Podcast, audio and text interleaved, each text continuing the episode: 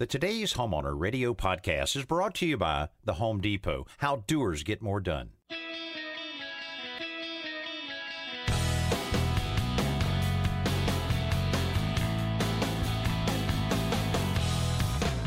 Welcome to today's homeowner with Danny Lipford, your partner in home improvement. Everyone has questions about their home. We've got the answers, and we have a few laughs along the way.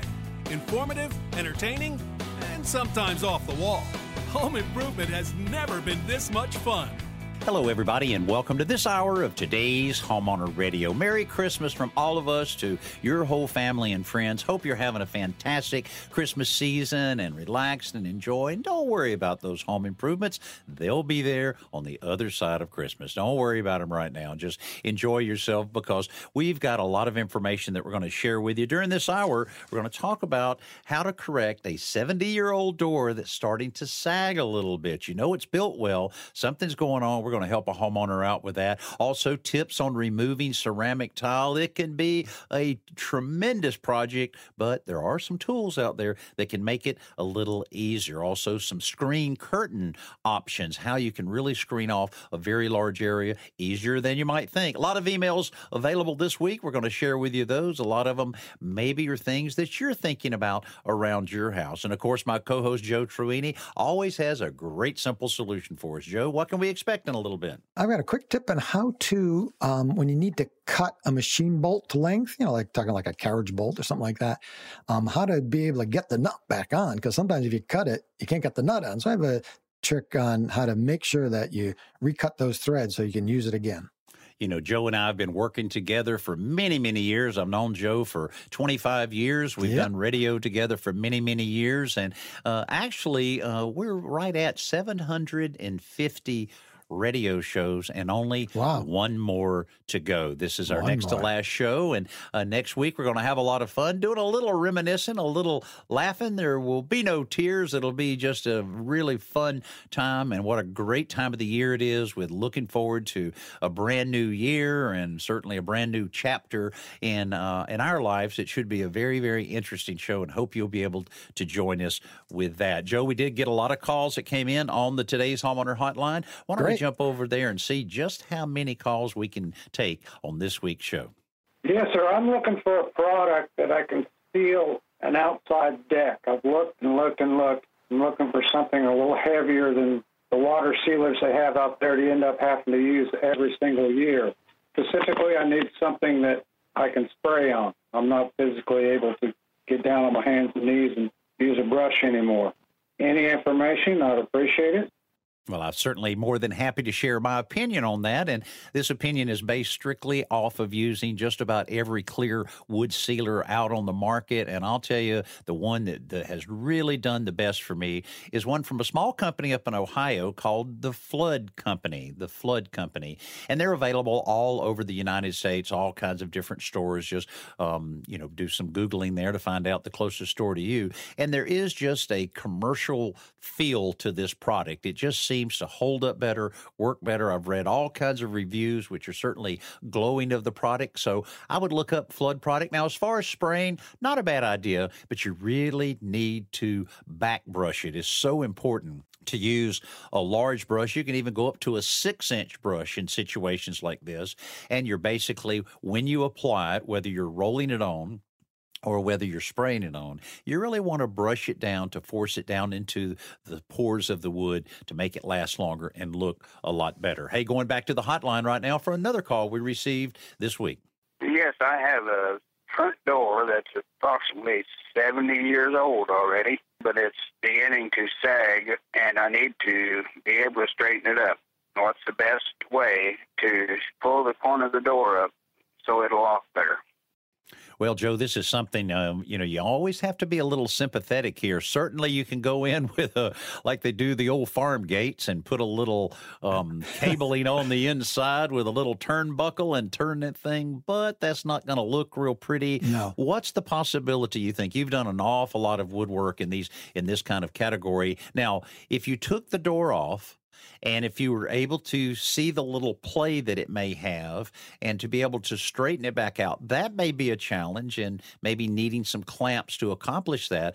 But the first thing that comes to my mind is it possible, you think, of possibly drilling in the end of the door uh, with a pretty aggressive bit and installing, let's say, a three quarter inch dowel rod? Is that a possibility to strengthen those joints in there that are obviously starting to sag? What's your thoughts? Well, that's what we're not sure, right? Is the door itself coming apart or is it just sagging because the hinges are loose or something like that? So the first thing I would do, now this typically happens because the top of the door, either it's the hinges or the jamb or something is give way, is given way, and the door is starting to sag down, and that's why the lock the, the lock set or whatever it is doesn't work properly. So I would open the door, grab the top edge of the door, like the edge furthest from the hinge, and just push it and see if there's play in it. If that's the case, then you might be able to um, have someone lift up that door for you and tighten up those hinge screws or replace them. What I would typically do is replace at least one or two of them with a nice long three inch screw, drive right through. Hopefully, you'll hit some solid wood back there and see if that holds the door up back into its original position. The other thing is you can put a block of wood against that jamb and just tap it, actually hit it pretty hard with mm-hmm. a large hammer, see if you can drive that jamb back. Because sometimes mm-hmm. those would be loosened, will loosen mm-hmm. up and sag too. So this is assuming the door itself hasn't come apart. If that's the case, then as Danny suggests, you have to take it down and you know glue it and you know clamp it and hopefully it'll hold together. But I suspect, Danny, it's not the door as much as it's just sagging in that opening. Yeah, very easily could be. Hey, a little trick there. You might may have never thought about using a tool like this on a project like this. What's that? A regular shovel. You just uh, use it for leverage at the end of the, and you still may want to get somebody to help you. But since right. the door, um, you know, a lot of times you'll want to make sure that it's near closed. You can nearly close it, put the shovel under the end opposite of the hinges, and to lift it up, you'll be That's able to idea. tail very yeah. easily without, you know, um, it's, it's just a lot better leverage and a lot easier on the back. Let's go back to the hotline for another call. Howdy, my name's Kurt. I've got a house built on concrete blocks in about 1958 or 60, and there's some places where the inside wall of the concrete blocks down in the basement is kind of crumbly. Scares me. I don't have that with all the bricks, but uh, well, there's enough concrete blocks down there that are messed up. It does detract from the appearance, and I'm kind of concerned about the future. Hey, what do I do to fix this? I'm sure this is something you covered on your show countless times, but here's one more. I appreciate your show. All right. Well, thank you very much for calling, Kurt. And yeah, it can be a little um, disconcerting when you look there and you see um, different um, blocks crumbling like that. You want to make sure that it's not an ongoing problem and is not present in a lot of different areas that can cause potential foundation issues. But Joe, you know, I remember seeing um, some information um, about a Quikrete product right. that uh, their scientists proved that you could stack dry stack blocks on top of one another, yeah. Yeah. put this material on the outside outside. I want to say it's called like Surewall or something like that. Yeah, and you yeah. basically are just coating the outside of the wall, not even an eighth of an inch thick. And they claim that is as strong as actually using a brick mason to uh, mortar up all of the joints and that kind of thing. So uh, it's interesting in a situation like this. It may be an alternative uh, solution to that. That if it's just a little bit of uh, collapse or failure here and there, it could be because of its strengthening of it. It could be a way to cosmetically make it a lot better and yep. certainly uh, shore up the strength of it. But this is no simple little project here. Yeah, that that works great when there are cracks or some settling issues. But he's saying it's kind of crumbling, meaning the block itself is crumbling. In which case, I'm, I think he needs. We don't know how many of these are. I suspect there's only a few of these. The only solution for that is to replace them. They'd have to replace those blocks. I'm not sure um, I guess you could try scraping out any of the loose material and patching it with like a hydraulic cement or something like that. But he said, you know, I'm concerned about the future and it scares me. Yeah, it would scare me too. My house was sitting on oh, blocks yeah. that are crumbling. Yeah, That's why absolutely. I can't. I know they do this all over the country, but I would never build a house on concrete blocks. You can get poured concrete. What are you yeah. using block uh-huh. for? I don't understand it. But in any case, um, yeah, you may have to replace any of the crumbling ones, certainly. Hey, coming up, we're going to be talking about ceramic tile. We talk about ceramic tile a lot. Should you always tear it up before you put your new floor down? There are a number of conditions there. Yes, it is always better to take it down, but there are a few hints and a few tricks and maybe even a few tools to rent that'll make it a lot easier. We'll tell you all about it right here on today's Homeowner Radio. Don't go anywhere. We'll be right back.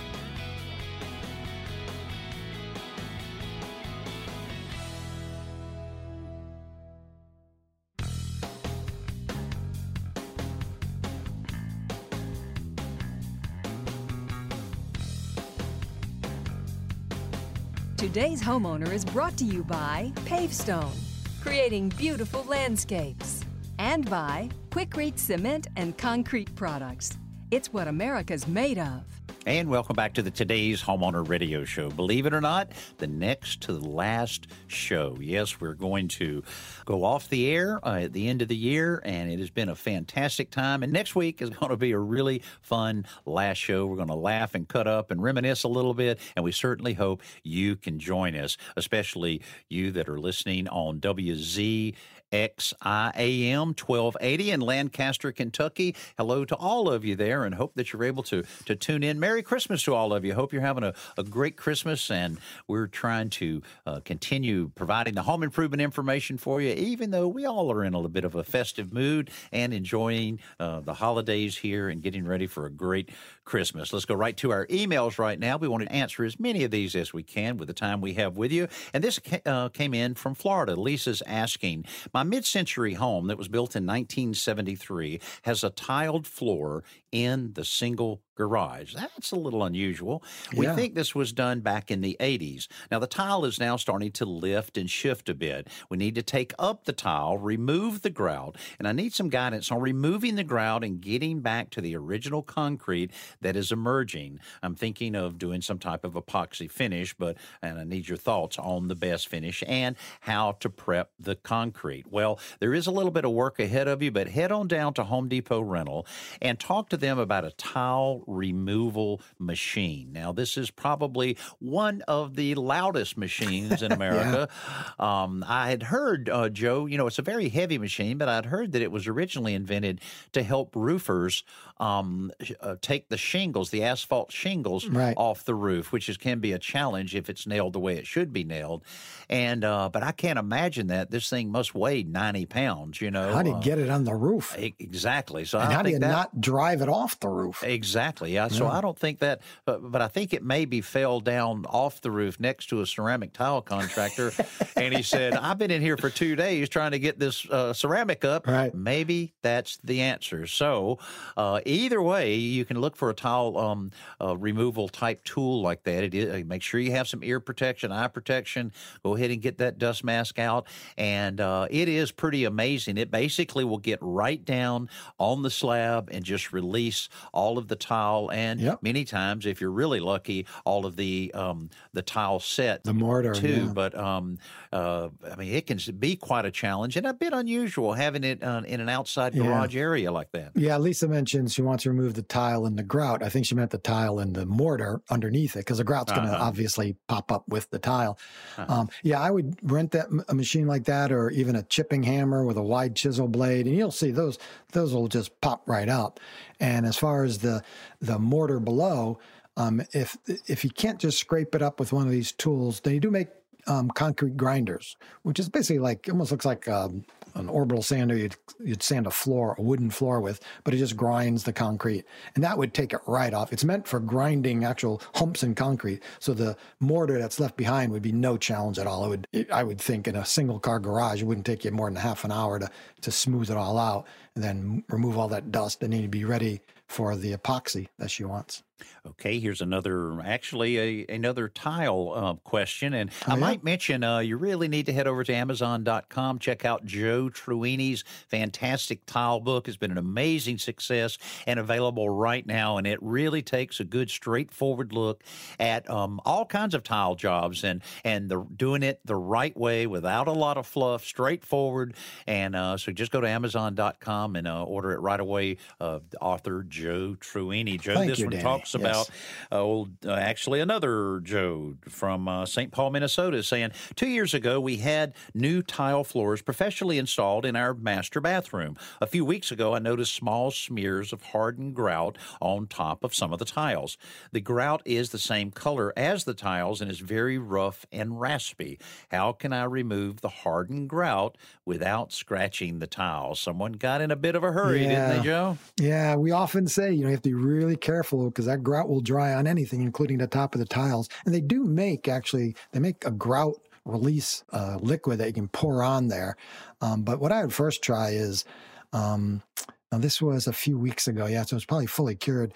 Um, if it's not fully cured, sometimes you can just pour hot boiling water on it, wait a few minutes, and then scrape it off with like a putty knife or something like that. Um, you might have to try scrubbing it off with either a little steel wool, 4 steel wool, or if that doesn't work, then you can get it's called um, it's called a, I'll spell it out, but it's Sulfamic. So it's S U L F A M I C. It's an acid cleaner. I know Custom Building Products makes one, mm-hmm, and sure you you mix it. Um, you mix it in a bucket and you pour it on the hardened grout. You wait 15 or 20 minutes, make sure it stays wet, and then you can brush it or scrape it off. I would try one of the other techniques first before going out and buying this acid cleaner, but that like I said, this is a common enough problem that they do make custom building products does make this acid cleaner for the grout. Hey Joe, here's an interesting one that um, I've never uh, I've thought about it and actually been in this situation, but uh, okay. uh, it's kind of interesting. Scott from Athens, Georgia says, "I want to add a closet to the existing finished bonus room that's above our garage. However, the room has radiant floor heat below the hardwood flooring. How hmm. do I fasten the closet wall frame to the floor. I don't want to nail or screw into the hot water tubes. No, you you do not want to do that. Uh, do you think construction adhesive alone is strong enough? Oh, that is very interesting. Um, well, there's some pretty amazing construction adhesives these days. Well, I, I, I'll tell you what, I have used it a lot in a situation like that. And of course, we don't know if it's a hydronic system or one that's actually a mat under the well, he plywood. said hot water tubes. So that's yeah, okay. hydronic, so, yeah. So yeah, mm-hmm. so that um, a lot of times that is actually embedded in the three quarter inch subfloor yeah. and you know grooved out through that would make it very very dangerous putting that in i'll have to say that uh, if um, that uh, construction adhesive i would use a good Titebond product their professional construction adhesive yeah. put it in place um, and but i would still think of some carefully screwed in nails that basically would go through the two by four plate right. and and then depending on how thick that floor is below it let's right. say it's three eighths of an inch thick, let it go into it three eighths of an inch just to kind of snug it down a little bit and to really grip that adhesive really well. But boy, that uh, take it, taking it from someone that has torn a lot of closets out of there, construction adhesive will hold pretty darn well if you use it. Yeah, if, that, that's right. You have to find out how thick that flooring is, that wood flooring. And I would go, I wouldn't go that far. If it's three eighths of an inch thick, I wouldn't go down three eighths. I'd go halfway in. I suspect it's probably, if it's engineered wood, it's probably, you know, five eighths inch thick. If it's solid hardwood, it's three quarter inch thick.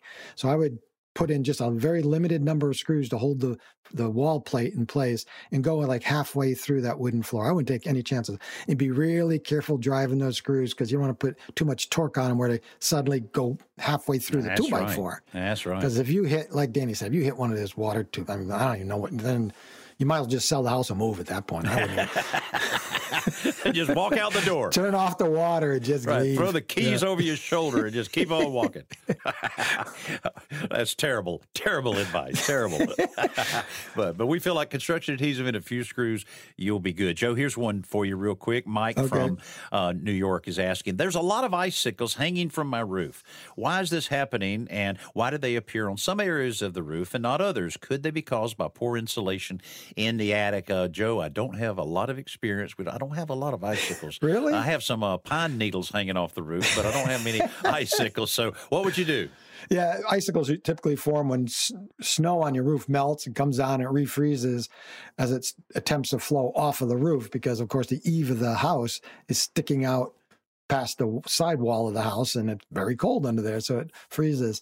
Um, and it's often poor insulation and poor ventilation inside the attic that causes more of the snow to melt and that can form ice dams. So there's lots of reasons, um, you know, to increase the ventilation, increase the insulation in your attic, make sure the soffit vents aren't blocked on the inside with insulation. Sometimes people jam the insulation so thick, so deeply into the end of the house there that they block the flow of ventilation. So you can always remove the snow with a roof rake, but increasing ventilation and insulation is really key to keep those icicles from forming.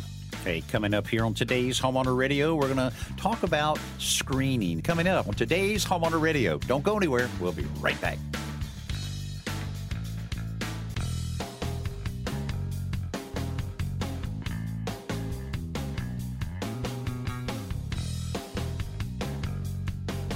Welcome back to today's Homeowner Radio.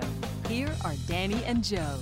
Hey, we want to get right to more emails. We've got a lot of emails that, we, that we're trying to get all taken care of since uh, this is our next to last uh, radio show. We want to make sure that we don't leave any unfinished business. We're going to answer one from Beanie in Mississippi right now. I, I have an old 1890s home we renovated, and we added a wraparound porch on the south side with a fireplace. Boy, that sounds nice. Yeah. It has 12 foot ceilings, and we maintain this on the porch as well. The opening is about 12 foot high and 17 foot wide. We have an oak and pecan trees just south of the house, so we leave and rain on the sitting area of the porch. Is there a supplier that can provide pricing for either automatic or manual roll up wind curtains, uh, screen material for this particular area? And there's an additional eight foot high area that I may also consider. Well, you know, one of the things when you have either the motorized screen type of roll down that you just push a button and it rolls right down, or you have the sliding type, you have a large availability of screens that you can pick.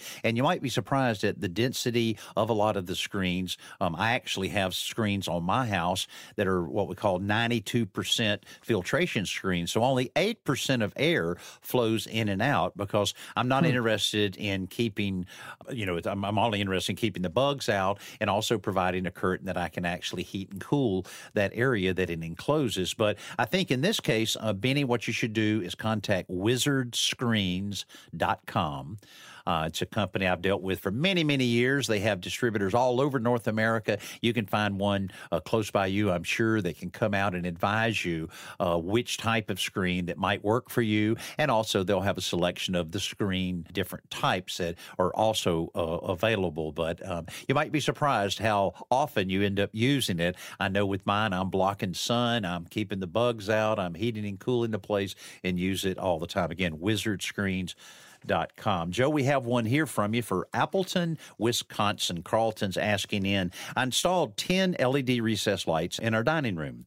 Each light is rated at 12 watts. They're controlled by a 150 watt LED three way dimmer switch. The problem is the lights flicker when turned on. I replaced a 150 watt switch with 300 watt dimmer, but the lights still flicker. What is happening? Can you point them in the right direction there? Because mm. that used to happen a lot with LED lights, but I right thought they kind of uh, gotten past all of that, but obviously not. Obviously not. No, I don't think switching to a 300 watt dimmer would really help. And I'm not exactly sure why this is happening in this home, but I do know because we've answered a similar question in the past that when LEDs flicker or, or sometimes will just dim and then brighten up again, um, it's often caused by um, voltage fluctuations in the wiring system in the house. And the changes in voltage occur when electrical load turns on or off, you know, like when a refrigerator kicks on or um, a clothes dryer, something that draws a lot of um, watts or a lot of volts, it causes that voltage drop. Um, and plus, LEDs, um, I'm not sure the very newest ones have this, but they're they're operated by electronic, what they call electronic drivers, and they're susceptible to what they what electricians call noise, which again is the voltage fluctuations. So okay, let's say it's a fluctuation in voltage. What do you do about that? Well, that I'm not sure since I'm not a licensed electrician, but I can tell you, I know that voltage fluctuations do cause this kind of problem in LEDs. So he's going to have to. I would call a licensed electrician, have him come in and say, I think this is what the problem is, and let him tell you if you're correct or not and what you can do about that. Yeah, I think so. And I'm sure it's a common thing they're dealing with just about sure all the time. Here's another email from Massachusetts. Mary Ann's asking Hi, Danny and Joe. My husband is making some decorative holiday wreaths um, out of plywood, which I'll then paint and decorate. He's having a little trouble cutting perfectly round circles. and I remembered you shared a simple solution using a yardstick as a circle cutting guide. Could you please repeat this tip? And thanks. And uh, I'm so sorry to hear that you and Joe are going off the air, but wish you both a very happy retirement. Actually, it's just me that's retiring. Joe Joe uh, Silk has a lot of irons in the fire and we'll be hanging in there. But Joe, on You're this not one, taking I re- me with you. No, I told no, Marla you, you, were taking me with you. No, you you you fish all the time. All you want to do is fish. He doesn't you know? want me catching more fish than. Those are my fish.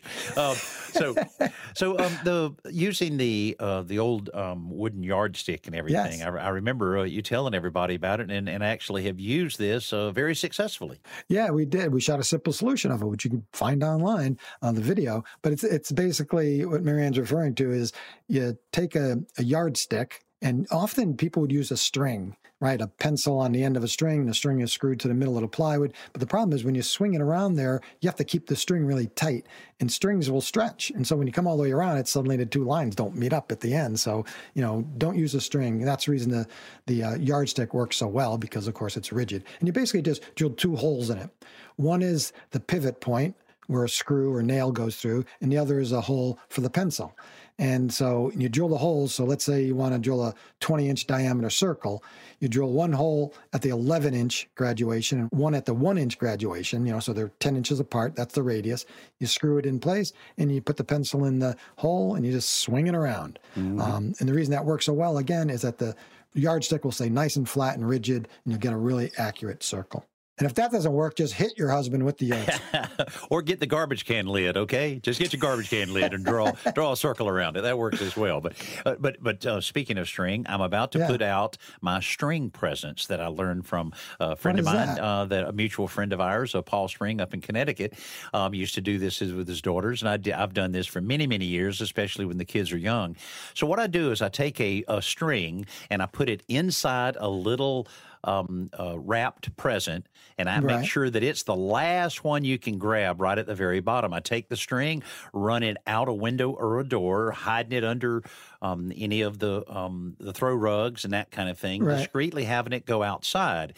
Then, right around the corner, the string leads you to four little presents for all four of the grandkids that'll be here. Oh, that's great. Um, my my grand, um, well, hopefully five, but the the number five is little bitty and not walking, so I doubt it'll be tromping around outside. But at each little stop, and I and I have that string running all the way outside through the bushes, over by the pool, drop off the other side, and all along the way there's little presents for them to pick out. Now, see, at this time they're already got all their presents. They're uh, sitting around playing, and I go, wait Yeah. a minute. Isn't there one more under there? And then, of course, they'll grab it, they'll find a string, they'll get excited. So, nice little traditions like that, I think, are always cool to keep going. And even when you think the kids are tired of them and, you know, that they've, um, you know, kind of just uh, have done that and been there, well, you're wrong. They'll Right. love, they'll they'll keep doing it as long as they're getting free stuff and a little little chocolate along the way. They're going to still get excited about it each it's a good way year. to get the kids out of the house, too. That's right, and you get them out of the house so that you can clean up a little bit. Get the because we usually use a leaf blower. We just open the door and then we just blow things out. That Blow the it- kids out of the house. That makes it a little bit easier. We're going to take a short break. When we get back, uh, we're going to uh, try to take care of a lot more emails for you. You're listening to today's Homeowner Radio.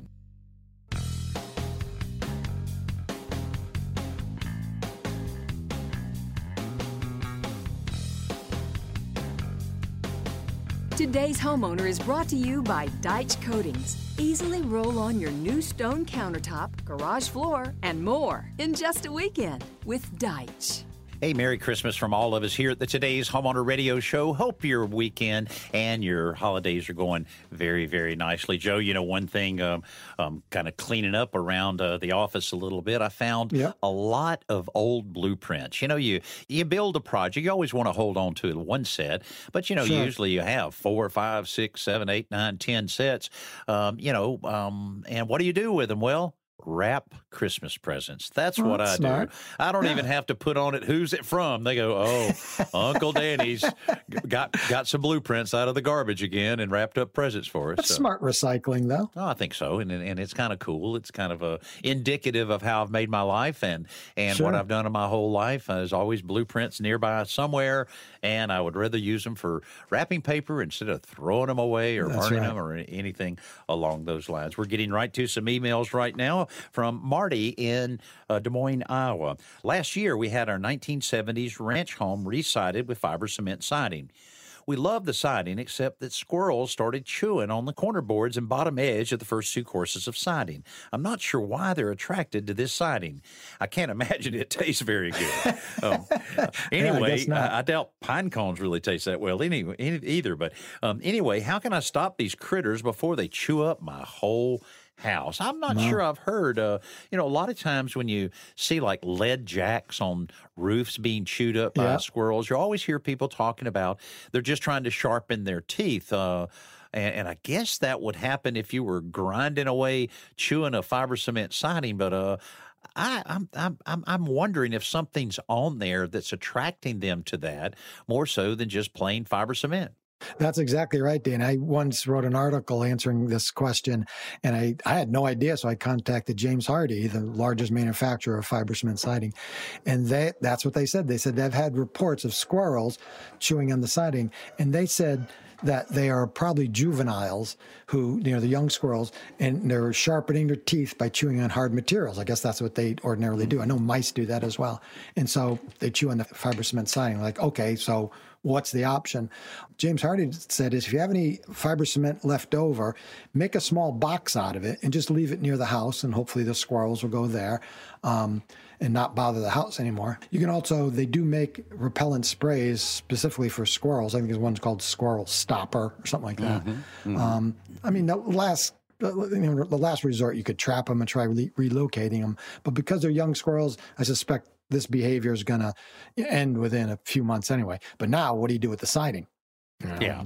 Kind of patch it and with Bondo and paint it, or do you replace it? I mean, I'm not sure, but um, I suspect it's just young squirrels and they'll they'll stop shortly. That's right, exactly. And um, you can go online at today'shomeowner.com and find out exactly how to replace any of the siding pieces that uh, you might uh, not be able to patch and want to go ahead and repair. It's fairly easy. We're going to go to Hot Springs, Arkansas right now. Cheryl um, is uh, sending an email. Hi, Danny and Joe. I recently covered my flower beds with a thick layer of pine straw. My neighbor says that you shouldn't use pine straw as mulch because it attracts termite. Is that true? And if it is, what should I use instead? Oh, I hope they don't attract termites because I think. oh, is that what I you think- have? I think regionally, um, you know, more pine straw is used in the southeast than uh, probably anywhere else because of our abundance of pine trees. Right. And it's amazing what it looks like. I mean, coming from someone like myself that lived in a, um, a, a two and a half acre lot with about 283 pine trees on it. Wow. Um, I have raked and burned millions of dollars worth of pine straw in in today's If only market. you'd so, known. so, Yes. uh, but so I don't know. What do you think, Joe? Are they are they proving that uh, it does attract? Yeah, well, it doesn't attract them because termites usually are attracted to things they can eat and get some nutrition out of, and they can't get any, they can't extract any nutrition from pine straw because there's nothing in it. But the reason it might attract them is that it traps moisture, of course, and mm. that you know, in, in the, the any bug for the most part, but termites are attracted to moisture and they get protection. It's you know keeps the ground warm and moist. So it's not so much that it's the it, that it's the pine straw that's attracting. It's just that there's something on the ground that's keeping the soil moist and and um, warm. So that might be it. So you know, would any uh, mulch attract them? I mean, I'm guessing so. So you don't want to put mulch that they will then eat and stay nice and warm. Um, so I'm not sure what to tell them. I guess you could put out put out those traps to kill the termites, right? I, tell you, well, de- definitely um, need the um, the perimeter traps for Right. termites. Extremely important, no matter where you live.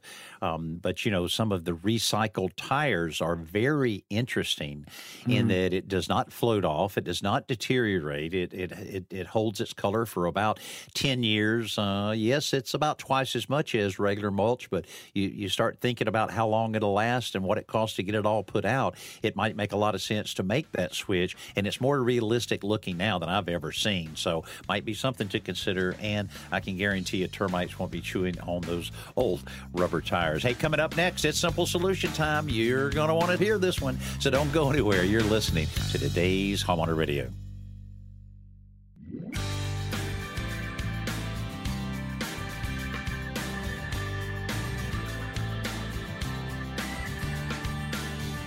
Today's homeowner is brought to you by Fluidmaster. Find out more at shop.fluidmaster.com. And welcome back to the Today's Homeowner Radio Show. A few more minutes left. Plenty of time for Joe to share with us yet another great simple solution. What do you have for us, Joe? All right, Danny, there are many times when you're using a machine bolt. And a machine bolt is simply a like a threaded rod or a carriage bolt, anything that, that has machine threads that that accept a nut, a hex nut. There's often you have to shorten it because you know it's too long, or it's or you instead of going out and buying a if you have a long one instead of buying a short one, you can just cut it off. You can use a hacksaw or a metal cutting blade on a, um, a jigsaw, but if you just cut it, you might find that you can't get the nut back on because the end of the threads are all messed up where you just cut it. So here's the simple solution. Before you cut it, thread two hex nuts onto the bolt. Now you often hear this tip where they say you only have to thread on one, but I'll explain why you need two. So thread two of the nuts on, and then make the cut. And again, you can use a hacksaw or a jigsaw or even a multi-tool, anything that cuts metal. Cut it. Don't worry, you're trying to cut it as square as possible, but don't, you know, just don't worry about it too much. Just cut it. And then spin off the nuts one at a time. And you can usually spin them off by hand, but if not, then you have to use a wrench because the end of the, the threads are a little, you know, bent over and stuff. So you might need a wrench. And the reason that you use two is because if you do one nut, I've discovered that they don't always recut all the threads and then you can't get the nut back on. So you spin off one nut, then you spin off the second one, and that will definitely straighten out any threads that were damaged by the cutting process. And then you can use it, you know, put it, install the bolt, put on a washer if you need to, and then you'll see that the nut will go on. Because if you don't do this first, you'll never get that nut on a damaged. I was going to say, I was going to say the same thing that uh, if you are in this kind of situation doing that, follow this simple solution. It'll certainly save you a lot of a lot of headaches because uh, this definitely works. I've used it myself. Another good one, Joe. Um, you Thank go you. to today'shomeowner.com slash simple solutions and view over 550 of these on video. Um, Joe, now uh, it's a holiday season here at Christmas time. Everybody has different um, type of um, tradition. Sometimes Sure. they don't know why they do what they do, but they've always been doing that, so they do it again. But um, but what about opening presents? Are you um, Christmas Eve or are you Christmas morning? Well, I often don't know what I'm doing, no matter whether it's a holiday or not. but we, I grew up. The tradition for us was, which I think is pretty typical. Right, I've never really thought about it that that much. But you open them Christmas morning. There was something, of course, as a kid, it's very magical. My wife Marla grew up in New York City. I don't know if that has anything to do with it, but her family, she's one of 7 um, but they always celebrated the opening of the gifts on Christmas Eve. And I never, when I first um, when we first started dating and I'd go over to the house, I never understood why they do it Christmas Eve, but they'd go to mass and get back to the house, you know, it'd be late, it'd be like midnight. Um, and then we'd start opening gifts. Oh, so wow. um, I assume you do it in the morning, right? Christmas morning? Oh yeah, that Christmas morning and waking up and having to stay in bed a certain amount of Oh, time when your when your eyes are opening and your heart is beating and you can't imagine what's going to be out in the living room. Oh yeah, Yeah. that's uh that's quite a tradition. But Sharon's um, parents um, would always let them open just one. And the On parents Christmas would- Eve? yeah, the parents Yeah, after, I've after mass that, they yeah. would come back and they would uh, just just only one, and the parents would pick which one that is, so that they're not Right. you know, um, maybe opening one that'll tip someone else off. And so they would always open that one and they were content. So I think that's kind of like, I don't know, that's probably a bad analogy, throwing a, a, bone to a dog, you know, trying to calm them down a little bit. up. Yeah, Yeah. get just just calm down a little bit here. You'll get the rest of the food in the morning.